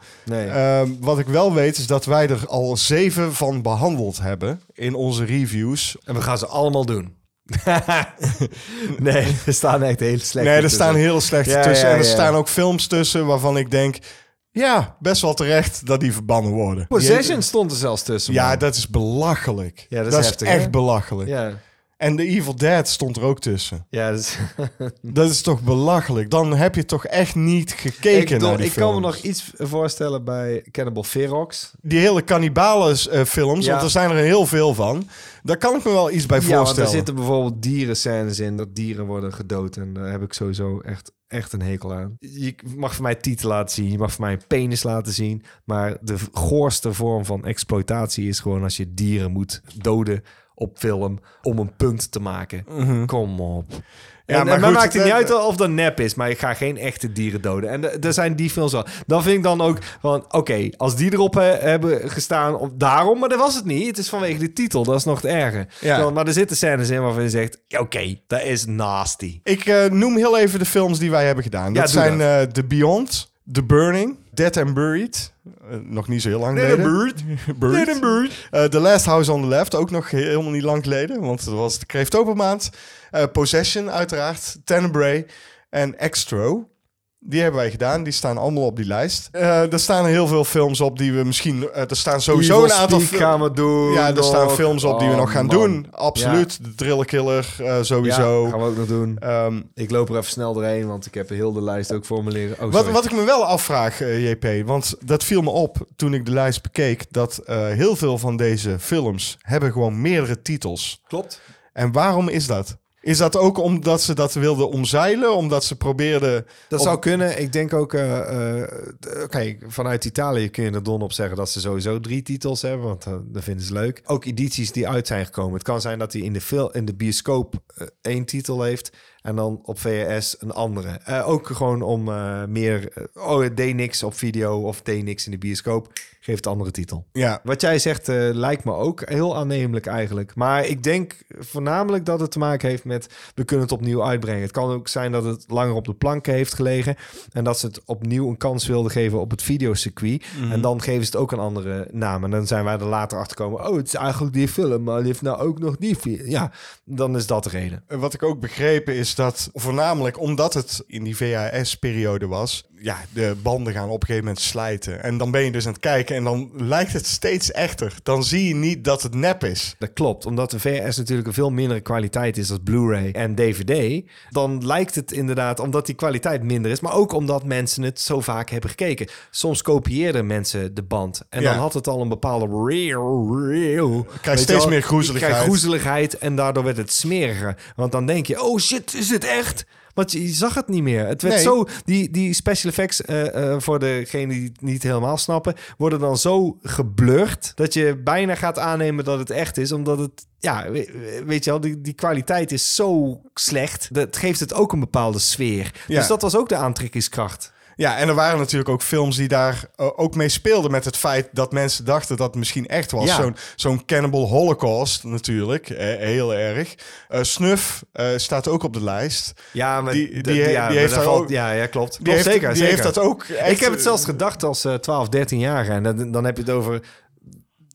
Nou, ouder, eh, 14, 15. Toen ik dat las, dacht ik ook, oh, dat moet ik zien. Ja, Maar dan waren we al ver voorbij en, de... en Faces of Dead is een heel goed voorbeeld. ook. Ja, en dat werd op school ook echt beweerd. Is echt. Ja, dat is en dan, allemaal echt. En, dan keek je het en dacht je, nou, dat geloof ik niet hoor. Ja, niet Ik alles. eh, nee, En daar zaten wel echte dingen bij, dacht ik. Eh, ik denk dat voor, voor 70%, 80% de scène werd gezet. Ik weet nog wel dat ik Faces of Dead ook daarom gehuurd had. Dat ik hoorde van, oh, dat is allemaal echt, jongen. Ja, echt, allemaal echt. Dat moet je zien. En dan als je dat nou bekijkt, denk je, nou... Ja, maar toen zat ik ook echt zo te kijken van... Oh shit man, dit is echt gewoon. Ja. Oh, dat aapje, dat is echt. Ja, En- echt en gewoon, dat is je nou gewoon niet ziet, dat echt. is zo fucking nep. Het Ja. is zo fucking nep. Dat je dat toen wel dacht gewoon. De- Ja, gewoon word of mouth. En dat helpt. En maar ook als je in die periode leefde en dat je dat geloofde. Ja, Faces of Dead moest je gewoon gezien hebben. Oh mijn god, dat ze dat gefilmd hebben, man. Ja, ongelooflijk hè? Maar dat moet ik ook zien. Of nou, ik weet niet of ik dat wil zien. Toch toch Elkaar huren. uitdagen. Ja, Ja, toch Want, huren. eh, maar, eh, deel 6 al, hè? Ik heb die in mijn eentje Ja. zitten kijken zelfs, Faces of Death. Ja. Maar Cannibal Holocaust is natuurlijk een hele bekende daarin. Die regisseur, die heet eh, Deodato. De Die- Deodato. Ja, die heeft de acteurs een contract laten tekenen... dat ze een jaar na eh, het uitkomen van de film... eh, zeg maar uit de mediaradar bleven. Eh, zodat mensen ook dachten dat het echt was. Dat het een echte documentaire was waar ze naar zaten te kijken. Zo erg, hij moest zich verantwoorden voor de rechter... omdat ze dus dachten dat het echt gebeurd was. Nou, er zit wel een scène in eh, dat een vrouw gespiest eh, is. En dat ziet er echt heel erg echt uit. Ik weet hoe ze het hebben gedaan, maar dat als je het ziet... Ja, ik weet op het Blu- ook, eh, zelfs als je het op Blu-ray ziet, dan denk je... Oh, ziet er echt gewoon uit. Eh, het is gewoon iemand die zit eigenlijk gewoon op een... eh, op een fietszadeltje. Ja, fietszadeltje. Ja, en, en, en die heeft een, eh, een, een, een ding in de bakkes. Ja. En dat ziet er heel erg echt uit. Van, oh, die is helemaal gespiest. Nee hoor.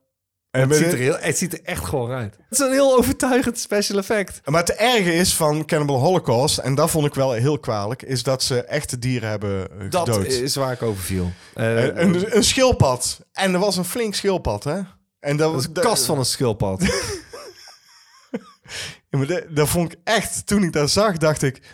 ik weet nooit of dat in... Want het- het- Dat is- dat was een echt schildpad. Ja, dat klopt. Maar je hebt nou, namelijk Cannibal Holocaust en je hebt Cannibal Ferox, die doet dit ook. Ferox heb ik niet gezien en Cannibal En Holocaust... die doet het ook. Die maakt ook dieren dood. Daarom vind ik deze films niet leuk. Ik, ik- en ik zeg al, Ferox heeft dat ook. Volgens mij heeft hij ook, ook dieren die erin doodgaan. En ze van, doe dat niet, joh. Ja, Doe maar zo zijn er dus niet. een aantal films Ja. waarvan ik denk... Ja, ik snap de commotie eromheen. Ik snap dat, Ja. dat je een lijst wil maken met dit soort films. Ja, maar eh, En- dan zou deze zijn in het bijzonder. ja. En- En, maar al die ga andere, dan ga je killer, kom op. Ja, en dan ga je geen Possession opzetten. En dan ga je geen Tenebrae en, en, Nee. en The Evil Dead. Dat begrijp ik dan niet. Waarom die, die verkrachtingen en zo en, en cannibalisme... eh, daar kan ik me enigszins iets bij voorstellen. Dat je dat soort dingen misschien wilt verbieden. Natuurlijk, als het een film is... Nee, natuurlijk niet. Dat ga je niet verbieden. Maar echt, Possession. Toen ik zag dat die op de lijst stond, dacht ik echt van... Hoe de fuck? Ja, misschien zetten we Het teken van de tijd, maar wel eh, interessant om aan te halen dat wij ook nu in een bepaalde periode leven waarin mensen het nodig vinden om dingen te censureren. Ja, de cancel culture. de cancel een- culture. En eh, dat het eigenlijk dus nergens op gebaseerd is. Want het verandert je wezenlijk niet. Dat is het. Dat is wat ik wil zeggen. En ik denk dat dit een heel goed voorbeeld is van de geschiedenis herhaalt zich. En wat levert het uiteindelijk op? Nou, 30 jaar na dato levert de videonasties op dat degene die zich daarvoor in hebben gezet er uiteindelijk gewoon eh, van zeggen: ja, ik weet niet of het zin heeft gehad. En het antwoord ook voor ons als eh, horrorliefhebber is: het heeft geen zin gehad. Nee. Ik bedoel, als jij een sociopaat bent, ben je een sociopaat. En dan heb je geen films eh, nodig om eh, te komen tot de wandaden die je doet. Het, het enige wat deze lijst had kunnen teweegbrengen... is dat je meer van horrorfilms bent gaan houden. Dat betekent dus dat je thuis zit met een zakje chips... en dat je achter je televisie zit, veilig van iedereen eh, verwijderd. Ja. En hoe, hoe erg kun je dan zijn voor de maatschappij? Als jij hier meer over wil weten van... oh, videonasties en, en wat houdt er nou precies in? Ja, dan moet je de documentaire kijken. En die heet gewoon Video Nasties, Moral Panic Censorship en Videotape. En die is van Jake West. Want dan hoor je ook vooral het tegengeluid... wat er ook al toenertijd was in Groot-Brittannië... tegen deze actie van eh, Mary Whitehouse en alles daaromheen. En consorten. Vragen, vragen, vragen. Je kunt het aan ons vragen in de vraagbak. Zo, zo, zo, zo, zo, JP, wat hebben we weer een hoop gave en goede vragen gehad. Zeker. Dat leverde weer een, een dijk van een huiswerk op voor ons. Ja, ik noem het gewoon huiswerk, want dat is het. Ik bedoel, ik ben van school afgegaan. Toen dacht ik, nou, hè, hè, nooit meer huiswerk. Maar niets is minder waar. De eerste vraag van Piet van Beurden. En volgens mij had hij nog nooit een vraag gesteld. Nee. Zo'n goede vraag dit eigenlijk. Ik ga hem gewoon stellen. Je wordt gevangen in een eindeloze loop van één filmscène. welke scène kun je ook wel duizend keer zien?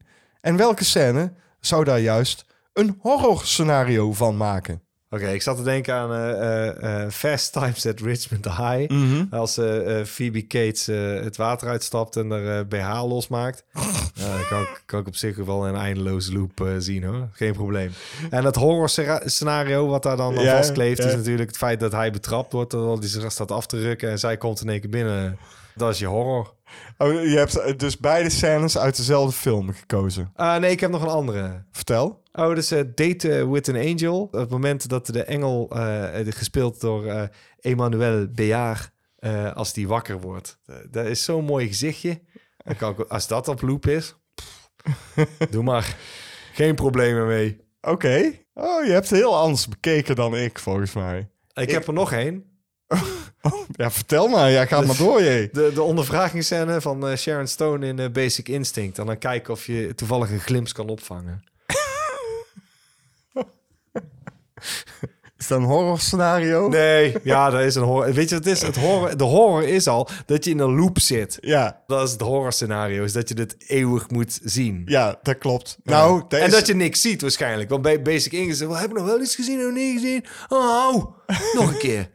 Ik ga eens zien, wat? En je hebt er gewoon al jouw eh, scènes die jij meer dan duizend keer wil zien, zijn met vrouwen gewoon. Ja, want anders, eh, pff, ja. Dat heb ik dus niet. Oh, nou, ben ik heel benieuwd naar die van jou. Ik kies gewoon een scène uit mijn favoriete film natuurlijk. The Warriors. The Warriors. En Uiteraard. dan kies ik voor de achtervolgingsscène en de vechtscène met de Baseball Furies. Ja. Dat is zo gaaf gefilmd, geëdit. De muziek die eronder zit. De one-liners die er worden eh, gegeven. Daar kan ik gewoon duizend keer... Ik heb hem zelfs nog even opgezet toen ik de vraag dus aan het beantwoorden was. Dacht ik, ja, dat is die scène toch gewoon. En Heb wat is het horror scenario dan? Ja, dat is een andere film. Dat is een, een scène uit een andere film. En die heb ik ook weer opgezet. Ja, maar dat, dat klopt dan niet. Want het is een scène die je duizend keer kan zien. En dan welke scène zou je daar een horror...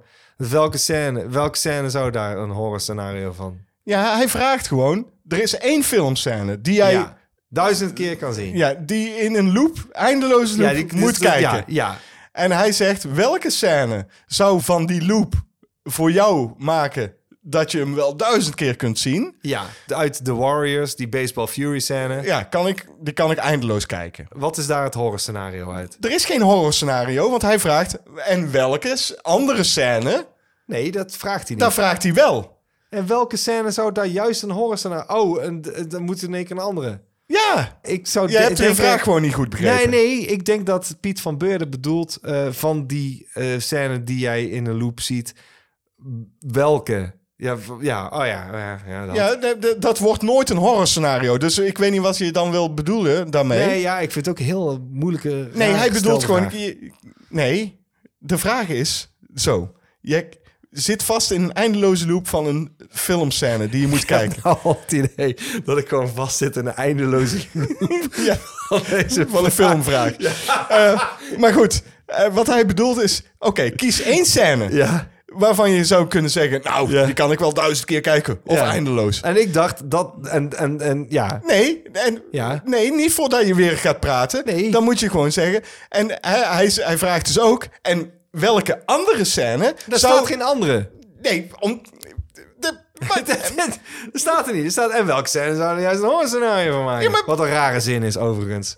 Ja, maar dat lees je toch gewoon als andere? Nee, dat dat las ik bedoelt... Ik weet zeker dat Piet van Beurden dit zo bedoelt. Maar waarom vraagt hij twee dingen? Er zijn twee vragen. Er zijn Dat eigenlijk twee vragen. Ja, Er daar- zijn eigenlijk- nee, Ja, ik voel me niet geroepen nee, om daar antwoord op te geven nee, dan. Nee, En dat was al moeilijk genoeg. Dat was die loop. nou, ik, ik weet... Daar heb je antwoord op gegeven, de Warriors. Volgende vraag. Nee, ik heb kei, godverdomme, kei goede scène waar ik gewoon binnensmonds aan het kotsen was gewoon. Irreversibele. En ik, nee, Oh. nee, en ik heb die scène gewoon nog eens gekeken, want ik dacht van, ik, ik ben echt na gaan denken van welke scène zou ik nou, zou dat voor mij een horror scenario geven, weet je wel? Dat ik altijd die scène moet kijken. En echt, ik, ik, ik heb erover nagedacht en toen kwam ik erop en toen dacht ik, is dat zo? En toen ging ik kijken en toen moest ik weer een beetje kotsen, weet je wel? In, in mijn mond. En toen dacht ik, oh, dit vind ik echt verschrikkelijk. Gewoon. En als ik dit eindeloos zou moeten kijken, dan zou daar een horror scenario zijn. En dat is de scène waarin Carl uit The Walking Dead in Love Actually met die borden, met die teksten voor de deur staat bij Keira Knightley. En dan zegt dat hij eigenlijk verliefd op haar is. Op de vrouw van zijn beste vriend. Die net getrouwd zijn. Ja, dat is echt goor. Ja. Dat is de, ja. En, en dat zij ook zo... Oh, oh, zo ze- oh, man, ik eh, echt, echt kotsneigingen. Serieus. En toen heb ik hem nog... Ik heb hem helemaal afgekeken, die scène. Je kunt alle twee... zeggen heel de film. Nee, nee, toch? nee, natuurlijk niet. Je kunt al die, al die twee Dat is mijn scènes... horror scenario. Die hele film. ja. Je kunt alle twee eh, die scènes die ik net genoemd heb, die kun je gewoon op YouTube kijken. En ik zou zeker aanraden om de Baseball Furies eh, chase even te kijken. Maar aan het einde van de scène uit Love Actually zegt hij Carl, want hij heet geen Carl, hè? Carl! ja, precies. Hij zegt enough. Enough now. Zo eindigt die scène. En dan denk ik, precies. Dit is genoeg. Ik heb een paar keer moeten kotsen tijdens die scène. Echt een, echt een kutscène. Goed, voor mij was het irreversibele dan. Nou, nou kijk, kei goede antwoorden. Zie je wel, Piet van Beurden. En leg even uit eh, aan JP wat je nou precies bedoelde. Misschien had ik het wel fout, weet ik veel. Volgende vraag is van Agent on Clocks. Makkelijke vraag op zich. Ja. Niet zoveel huiswerk. Hij vraagt aan jullie... aan jullie. aan jullie, JP. Ja, hij vraagt aan ons. Hallo. Eh, Wat hij- zullen wij hierop hebben geantwoord? wat is jullie... Hij vraagt aan Ja, ons... jullie hè? Ja, daar Gaan we samen tegelijkertijd antwoord op geven, want ik weet nou al het antwoord. Wat is jullie ideale filmduur? Hoe lang mag een film duren? Ik ga niet 1, samen. 3, 2, nee, nee, 1, nee, jawel, heel nee, simpel. nee, want ik... 90 minuten, klaar. 90 met een uitloop naar 100 heb ik opgeschreven. Sommige films mogen zelfs nog 110 zijn, daarna wordt het problematisch. Als je echt een epos hebt, dan snap ik best dat je meer dan twee uur nodig hebt. Maar heb je een superheldenfilm of comedy van bijna twee uur, dan doe je het niet goed bij de montage. Daar is het. Bam, zegt hij. Ja, Dat is ongeveer eh, mijn antwoord. Ik heb het ook gewoon netjes eh, omschreven als... Dat hangt echt helemaal af van het verhaal. Is het een gecompliceerd, boeiend verhaal... dan kan een film best twee tot drie uur duren, vind ik. Soms wel langer. L- Ligt eraan. Maar toch vind ik het de ideale film ergens tussen anderhalf en twee uur eh, verteld kan worden. En het beste is als je gewoon de tijd vergeet zodra je een film kijkt. En als je denkt, hoe lang duurt deze fucking film dan? dat heb ik ook met eh, beantwoorden van vragen. Dat ik denk van, jezus, moeten we misschien eh kortere Oké, duur van vragen beantwoorden. Volgende vraag is van Kevin Kenty. oh, ook zo'n gave vraag, maar veel te lastig weer. Stel, er komen aliens naar de aarde. Ze hebben ons een paar weken geobserveerd en willen ons van de aardbodem vegen. Ze geven ons nog één kans om te laten zien dat we het waard zijn om niet uitgeroeid te worden. Welke film zou je laten zien om ze te overtuigen? Kijk, als de aliens jou één kans geven om ze te laten Eén zien... kans. Eén Ja. kans Ja. om te laten zien dat je het waard bent om niet te worden uitgeroeid. Als dit jouw enige kans is, waarom ga je ze dan een film laten zien? Je hebt maar één kans. Ga je ze dan een film laten zien? Of ga je ze dan op een andere manier proberen te overtuigen? Je hebt maar één kans, hè? Dan ga je toch geen film laten zien? Ja, pornofilm, denk ik. Dat zou heel goed kunnen. Ja, zo. Oh, wacht. Oh. Oh, gross, gross. Doen ze dat zo hier? Denken ze dan. Zou Nee, kunnen. Of, oh. Dus, Nee, dus, dat wel. Oh, ik, ik heb al zoiets meteen eh, van hoezo zou ik ze overtuigen? Want ik ben echt gewoon geen fan van de mensheid, moet ik eerlijk zeggen. Ik ben ook geen fan van de mensheid. nee. Nee, ik ook niet. Dus ik- ik, begrijp het. Ik, ik, ik zou me er gewoon... Ik zou denken, ja, eh, Ja, als jullie uh, er van plan zijn, eh sure. Ik weet, Go niet, ik, ahead. weet niet, ik weet niet welke film je nog moet gaan overtuigen. Ik kan wel weer met Robocop aankomen, maar hè, dan gaat je, gaat je niet overtuigen. Nee, ik heb wel even nagedacht. Ja, ik heb er dan- natuurlijk ook dus over dan- nagedacht, Dan maar kom ik- je bij de menselijke maat uit van... eh, je komt uit bij hoop en je komt uit bij wat we nog meer zouden kunnen doen... of wat we voor elkaar zouden betekenen. Ja. En dan zijn er maar een paar films waar je echt iets van zou kunnen zeggen. Dat is ook zo. Maar ik, ik, ik denk dat... Moeilijke ik, vraag vond dit hoor. Ja, ik vond heb het ook een moeilijke vraag. zwik aan films doorgeworsteld. Waarvan ik dacht, ja, ik wil wel... Nee, want dan kom je... Ja, weet je wel, zo nee. De, Ik zou ze niet overtuigen. Ik denk Nee. dat ik gewoon... Ik, ik zou zeggen, ah, fuck it. Want ik heb ook altijd... ah, fuck it. Ja, ik, Ik, ik heb ook altijd de wens gehad dat ik gewoon het einde van de wereld zou mee kunnen maken. En eh, ja, als dat dan op deze manier gaat, ja, dan gaat het maar op deze manier, weet je wel. Fuck it. popcorn erbij. Ja, ik, ik, ben, ik ben geen fan van de mensheid. Fuck it. Echt, ik, ik vind heel veel mensen leuk. Ik maar, ook, ben maar- fan van onze maatjes. Ja, maar ik vind heel, heel, heel veel meer mensen echt stom gewoon. Ik En- ook. en We dan zijn er met de kleine 6 miljard eh, te veel. Dus eh, wat dat betreft, ik zou ze eh, in eerste instantie proberen af te schrikken met Starship Troopers. Ja, dat zou ik dus nooit doen. Want eh, dat dat zeg ik al. de- Dan, dan is het van, oh ja. Dat, Ja, maar dat laat ja. ook wel precies de mensheid zien zoals de mensheid is. Een kut. Het is gewoon een kut mensheid. Come on. Dat klopt, dat klopt, dat klopt, dat klopt. Oké, zo heb ik het niet beschouwd. Ik snap waar je vandaan komt als je zegt ik haat de mensheid. Maar als je nog zoiets hebt van... Oké, als je zou moeten overtuigen om de aarde niet op te blazen... welke film laat je dan Ja, zien? welke dan? Eh, It's a Wonderful Life. Of Amelie. Ja, Of 12 Angry Men. Om te laten zien dat mensen wel degelijk in conclaaf gaan... en beraad om te oordelen over iemand anders. Mhm. En dat, dat vind ik een, een goede film om dat te laten zien. als ik ze dan toch moet overtuigen, Ja. dan kies ik een andere Paul Verhoeven film en dan laat ik ze Showgirls zien. Dat is, dat is prima. Sluit ik me helemaal bij aan. Volgende vraag. Iggy het Hart, die vraagt aan ons. En dat is eh, een vrij recent maatje. Vind ik tof dat hij ook eens... eh, Juist, juist, juist, juist. Goeie vraag dit trouwens. Oké, Iggy vraagt aan ons: welke Europese stripreeks gunnen jullie een Marvel DC-achtige vertaling naar het beeld? Nou, ik ben geen stripkenner. Dat ben jij Ja. wel, JP. Dus ik denk dat jouw antwoord veel interessanter zal zijn dan het mijne. Misschien Ja, is het dan ja. handiger om mijn antwoord als eerste te geven. Ja, doe maar. En dan ben ik heel benieuwd of ik die eh, kan neersabelen.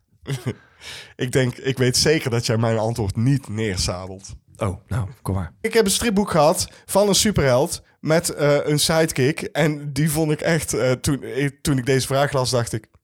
Superman. Nee. Kaasheld en Poephoofd van Lamelos.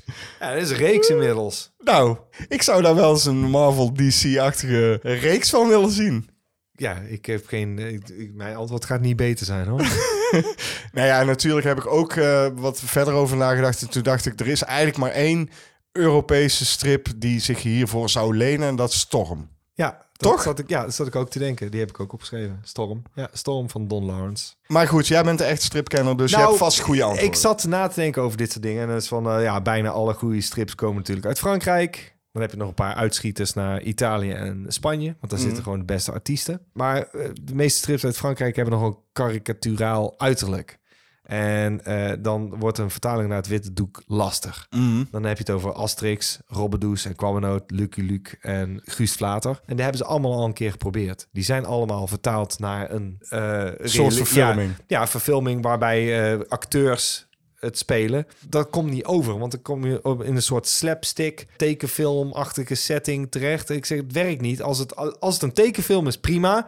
Maar als je het real life maakt, dan wordt het heel karikaturaal. Want die figuren zijn karikaturaal. Die hebben grote neuzen, hebben rare kapsels, die zijn eh, spillebeentjes. Ja. Dus, eh, Oké, en dan moet je een acteur vinden die daar dan op lijkt. Dus dat gaat nooit werken. En dan, kom, dan stop je ze in een soort cartoony situatie. Ja, maar Dus dan, dan is Storm dus wel Storm goeie. is een, eh, is een, is een goede eh dinges. En ik, ik had eh, als kind was ik wel fan van eh Kwabber, Kwabberdoes en Rommenoot. Ja, ja. En, en, en Guus Vlater en zo. Dat vond ik allemaal heel leuk. Maar en realistische strips, daar had ik echt een broertje dood aan. Torgal. Pff, Flikker op, man. Je. Ugh, eh, kan niet tegen. ja, maar goed, dat zijn wel de strips die eh, misschien het, het, het meest zich hiervoor zouden lenen. Nou, dat is de reden waarom ik eh, waarschijnlijk toen neigde meer naar Amerikaanse strips. Omdat die gewoon een veel betere pagina-indeling hebben. En dat is meer filmisch. ja. En, en in, in Europa is het al wel panel, panel, panel, panel. En dan misschien een breed plaatje. Eh, De, Amerikanen die speelden veel meer met die pagina-indeling. Dus het was voor mij veel interessanter. Dus toen ik dat ging volgen, ben ik wel meer van strips gaan houden. eh, op een andere manier. Eh, naarmate ik ouder werd, was van, oh ja, realistisch maakt me eigenlijk niet zoveel meer uit. Het ligt er een beetje aan wat of hoe. DC, Marvel wordt dan meteen zo'n ding. Het is geen superheld dit hoor. Maar gewoon, ik ga dan uit vanuit een, een grote budget verfilming of reeks. Kortom, Maltese van Hugo Pratt. Oké. Maar Don Lawrence met Storm eh, vind ik ook eh, net zo goed. Oh, ik ben even flabbergasted bij de titel van eh, het stripboek wat je net zei. Want het zegt me echt helemaal niks. Oh, korte goed, matose. Ja, dan kan ik heel kort eh, wel... eh, korte hè? Heel, kort, heel korte. Ja, eh, het gaat over een eh, laconieke zeekapitein die avonturen beleeft in het begin van de 20e eeuw. Hij is een schurk met een hart van goud, tolerant en sympathiek tegenover de underdog. De verhalen zijn hoog aangeschreven en bevatten vele literaire verwijzingen. Avontuurlijk, mysterieus en geschiedkundig lijkt me dit een uitstekende reeks om te verfilmen. Alright, opgeschreven. alright, Ja. alright, alright. Goed, Dus goed antwoord. Volgende vraag is van Bram Koedam. Bram Koedam. hey, die ken ik. Dat is godverdomme eh, een van de... Is een- is- is- een vriend van ons. Ja, onze vrienden van Movie Lul. Eh, over maatjes gesproken, zegt hij. Wat is jullie favoriete buddyfilm? En nou, het eerste wat ik dacht is... Wat valt er eigenlijk onder een buddyfilm? Ik Want denk dat hij wel echt bedoelt een buddy als, in- als, in als je in hebt eenmaal- twee. Ja. ja, in twee. ja. Een twee per Ja, se. ja, ja, ja. dan vallen er al heel veel af. ja, dat dacht ik al. Oké, nou goed. jouw, jouw lijst bestaat uit meerdere vrienden. Eh, nee, de, Oh, de- ja, daar de- valt inderdaad een hele hoop af. dat ik klopt. heb een aantal Ja. opgeschreven. Ik ga nu eentje van kiezen. Oké. Nee, ik heb er ook een paar opgeschreven. Nee, we Maar mogen dat maar één er kiezen. Hoezo één? Er staat Wat er is jullie favoriete buddyfilm? Favoriete? Eén. Eén. Noem maar Maar, één. eh, mag je een honorable Nee, nee, geen honorable mentions. Doen we nu niet? Nee, dat doen we niet. Dan gaan we daar een keer een special aan wijden oh, aan buddyfilms. Maar we nu één. Je mag er nu maar één zeggen. En de volgende keer is dan misschien een andere buddyfilm die jouw favoriet is. Maar nu, op dit moment, is welke is jouw favoriete buddyfilm Is het om de tijd te, te, te, in te korten? Ook, maar hij Ja. vraagt ook gewoon maar één. Dus nu, één. Nu, jij, één. En ik ga er ook één. Ik heb hier vijf staan. ik ook. Ik, ik- heb er zes staan Ja, zelfs. nou, nee, ik noem er ook maar één. Jij zegt nu één. Één buddyfilm. Jij, ik nu. ga nu goed nadenken over welke ik dan eh, eh, voor mezelf... Het eerste waar ik aan dacht... eh, ik dacht aan Planes, Trains en Automobiles met Steve Martin en John Candy als Neil en Del. Hele goede keuze. Eh, die beginnen niet als vrienden trouwens, hè, in die film. maar dat worden wel buddies. Ja, en dat, absoluut. dat vind ik heel mooi. Zo, dat, dat, dat, oh, dat zou ik ook 48 hours, want dat gaat ook zo. Precies. zijn geen buddies. Nee, klopt. Maar dan worden ze wel. Ja. En wat is de buddyfilm bij uitstek? Oké, één. Één. Ja, één. Fear and Loading in Las Vegas. Zijn hun buddies? Zij zijn absoluut buddies. Zij gaan door dik en dun. Slechte en goede tijden. High en down. Allemaal. Eh, ja, ja, kan. Weet ik niet. dat vind ik Eh, mijn eh, buddy movie. Alright. Ik mag er maar één zeggen. Dus Ja, de volgende vraag is ook weer zo'n ontzettend... Dus wordt vervolgd deze vraag waarschijnlijk. Als iemand de volgende keer zegt... Maar wat, wat zijn die andere buddyfilm? Mooi, dan hebben we daar ook antwoorden. Hoef ik geen Ja, huiswerk te precies. doen. Noem nog eens één. Ja, dat noem- is noem de nog eens volgende vraag. Jurgen van Est vraagt aan ons: je mag een film maken met je favoriete karakters uit alle films die jullie hebben gezien. Welke karakters worden dat? Wat voor type film? En wat is, wordt het verhaal? De vorige keer hadden we dat ook zo'n vraag. En nu krijgen we dus steeds meer van dit soort vragen dat wij scenario's. Ja, maar ik ga niet de hele tijd de scenario Nee, schrijven. dat Daar ga ik ook niet doen. in. Dat ga ik ook niet doen. Nee, Nee, kom op, hallo. hallo. Geef maar geld aan. Ja, is- Kom maar, het wordt dan maar een XL-maatje. ja, Jurgen van Hest. Ja. Ben je al een maatje? Nee, precies. En dan met zo'n vraag komen. Wa- wa- Ik ben benieuwd. eh. En dan zelf stiekem zeker opschrijven. Ja, Hè? ja. En dan, eh, hey, ik heb een goed idee. ja, ja, ja. Dus, zo, dus ik nog tien. Ik heb hier fucking lang over nagedacht, jongen. Echt waar? Oké. Ja, ga jij maar eerst. Oké. Mijn lijst bestaat uit Bruce Campbell als eh, Ash Williams. Ik heb eh, Jeffrey Coombs als Herbert West. Kurt Russell als Snake Plissken. Tuurlijk. Ik heb Nicolas Cage als H.I. McDonough. Oké. Ja, en ik heb McDonald. Paul- Ja, nee, McDonough.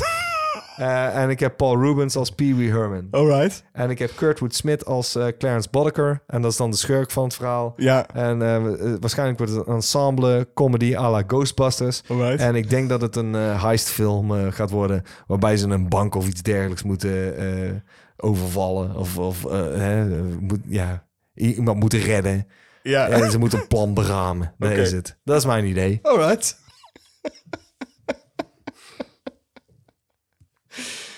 Oh, wat gaaf. ik heb er heel lang over na zitten denken. En toen zat ik allemaal met karakters. En toen dacht ik, een van de gaafste karakters is eh, Anton Chigurh. eh uit eh, No Country for Old Men natuurlijk. Dat zou een fantastische uh, slasher-reeks kunnen opleveren. McLovin vind ik gewoon geweldig. Toen had ik zo'n aantal karakters bij elkaar. En toen dacht ik, wat, wordt dit voor verhaal? Ik kan hier geen verhaal bij verzinnen. Dus toen ben ik opnieuw begonnen. En toen dacht ik, nee, fuck it. Ik ga alleen nog maar karakters halen uit films die wij hebben gereviewd. Oké. En ik heb er dus vijf gekozen. Ik ben heel benieuwd, want ik, dat kan heel erg akelig dicht eh, tegen mijn lijst aanzitten. Dat klopt. ik heb namelijk eh H.I. McDonald. McDonald, ja. McDonough. Eh, die heb ik ook. Ja. uit Raising Arizona. Ik heb Angela uit Sleepaway Camp. Oh, ja. Wauw. Oké, daar ben ik helemaal mee eens. Eh, ik heb uh, Shonuff uit The Last Dragon. Ja! Wauw. Ja, oké. Geweldig. The Toxic Avenger. Ja. En ik heb eh, Nomi Malone uit Showgirls. Kut. Oké. Oh, oké. Ja, ja, misschien moeten we wel een combo gaan maken, want ik, eh, ik ben al... Oh, dat is geweldig. Ik heb al iets meer eh, tijd gestoken in een soort van premisse te schrijven. Dus eh, ik denk dat het een revenge movie wordt, maar het kan nog alle kanten op. Het gaat ongeveer zo. Ik heb, ik heb ook geprobeerd om de karakters in hun karakter te houden. Daar komt hij. Na de dood van Ed, de vrouw van H.I. McDonough, verhuist hij samen met zijn dochter, Angela, Ja. naar Harlem, New York. Eh, oh my god, hoe, hoe heb ik dit opgeschreven ooit? Waar Shonuff en zijn gang... De, eh, zijn gang... Zijn gang. Zijn gang gaat. Maar show af zijn gang gaat. eh, waar Shonuff en zijn gang de touwtjes in handen hebben. Zijn gang gaat. Als op een dag Angela tijdens een dansles wordt gepest door een andere danseres... omdat ze gewoonweg niet zo goed kan dansen... dan vertelt ze dat aan haar vader, H.I., Eh, ja, hij is niet zo geïnteresseerd en laat haar een beetje aan, aan zijn... ja, als lot over. Haar Spoiler! lot- aan haar lot over. Eh, dan gaat Angela een avondje naar de bios en wordt deze vertoning verstoord door Shonuff en zijn possie. Eh, blijkbaar is Nomi de danseres die Angela tijdens de danslessen aan het pesten was. is, de vriendin van hem. En zij is er ook bij en ziet dus Angela zitten, waarop ze haar nog meer gaat treiteren. Tot Angela huilend de bioscoop ontvlucht. Achterna gezeten door Shonuff en Nomi rent ze in de armen van de Toxic Avenger, die dit onrecht natuurlijk niet kan aanzien. En verliefd wordt op Angela en uitgaat op wraak. En dat is eh, mijn film. Ja, dat wordt eh, waarschijnlijk binnenkort gewoon gejat door eh, Jurgen van Hest, ja. Eh, Als hij van haal, aan de haal, dan nou, ik heb dan, een ma- dan ma- prima hij, mag, hij, mag, hij mag er voor mij mee aan de haal gaan, maar dan moet je wel XL maatje horen. Oké. En dan, dan vergeef ik het hem. Ah, we zijn weer de laatste vraag, JP. En Ja, we zijn alweer zo fucking lang bezig. ik weet het. Dus deze vraag is van eh, Niels Slager. En ook van deze mens heb ik nog geen vraag ontvangen volgens mij eerder. Nee. Dat vond ik leuk. Goeie Jur- naam trouwens. Ook eh, Jurgen Slager. Ja.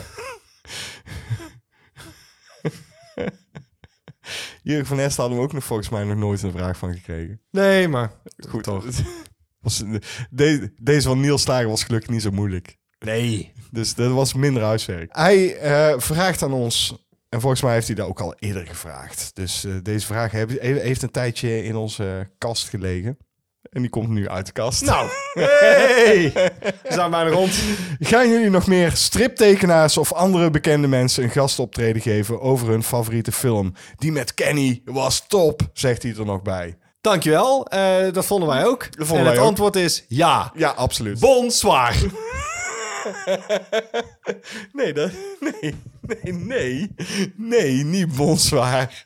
Ze wil je echt zo kort op antwoorden. Ja, je, je gaan, ja. Nou, kijk, weet je wat het is, Niels? Eh, eh, normaal gesproken deden wij elke vijfde aflevering deden wij een gast. En toen hadden we ook op een gegeven moment besloten van elk jaar eh, doen we een gast. Toen hebben we dus een aantal gasten gekregen al. En nu hebben we de laatste 200ste aflevering gehad. En daar hadden we eigenlijk ook eh, een aantal mensen benaderd om een gastoptreden te doen bij ons in de review. Ja. En eentje reageerde gewoon helemaal niet. En de andere die reageerde eigenlijk vrij positief, maar die had gewoon geen tijd. Dus toen hebben we besloten om maar gewoon zonder gast een 200ste aflevering te doen.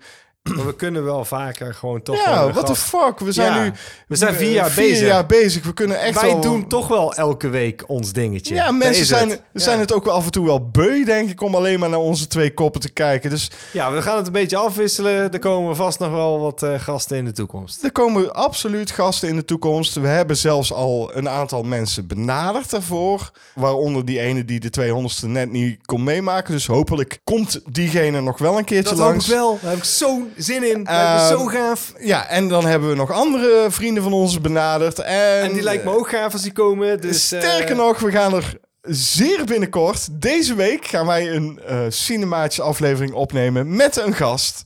En dat is ook gewoon puur spontaan, omdat hij toevallig langskomt. Ja, en, en dan moet je het gewoon eh, doen, vind En, ik. Ja, dat is geen striptekenaar, ook geen bekende per se. Of tenminste, Maar misschien voor ons wel. voor ons is dat gewoon een hele leuke, toffe gast. En die komt dus binnenkort. Hou het in de gaten. Adieu. Bonsoir.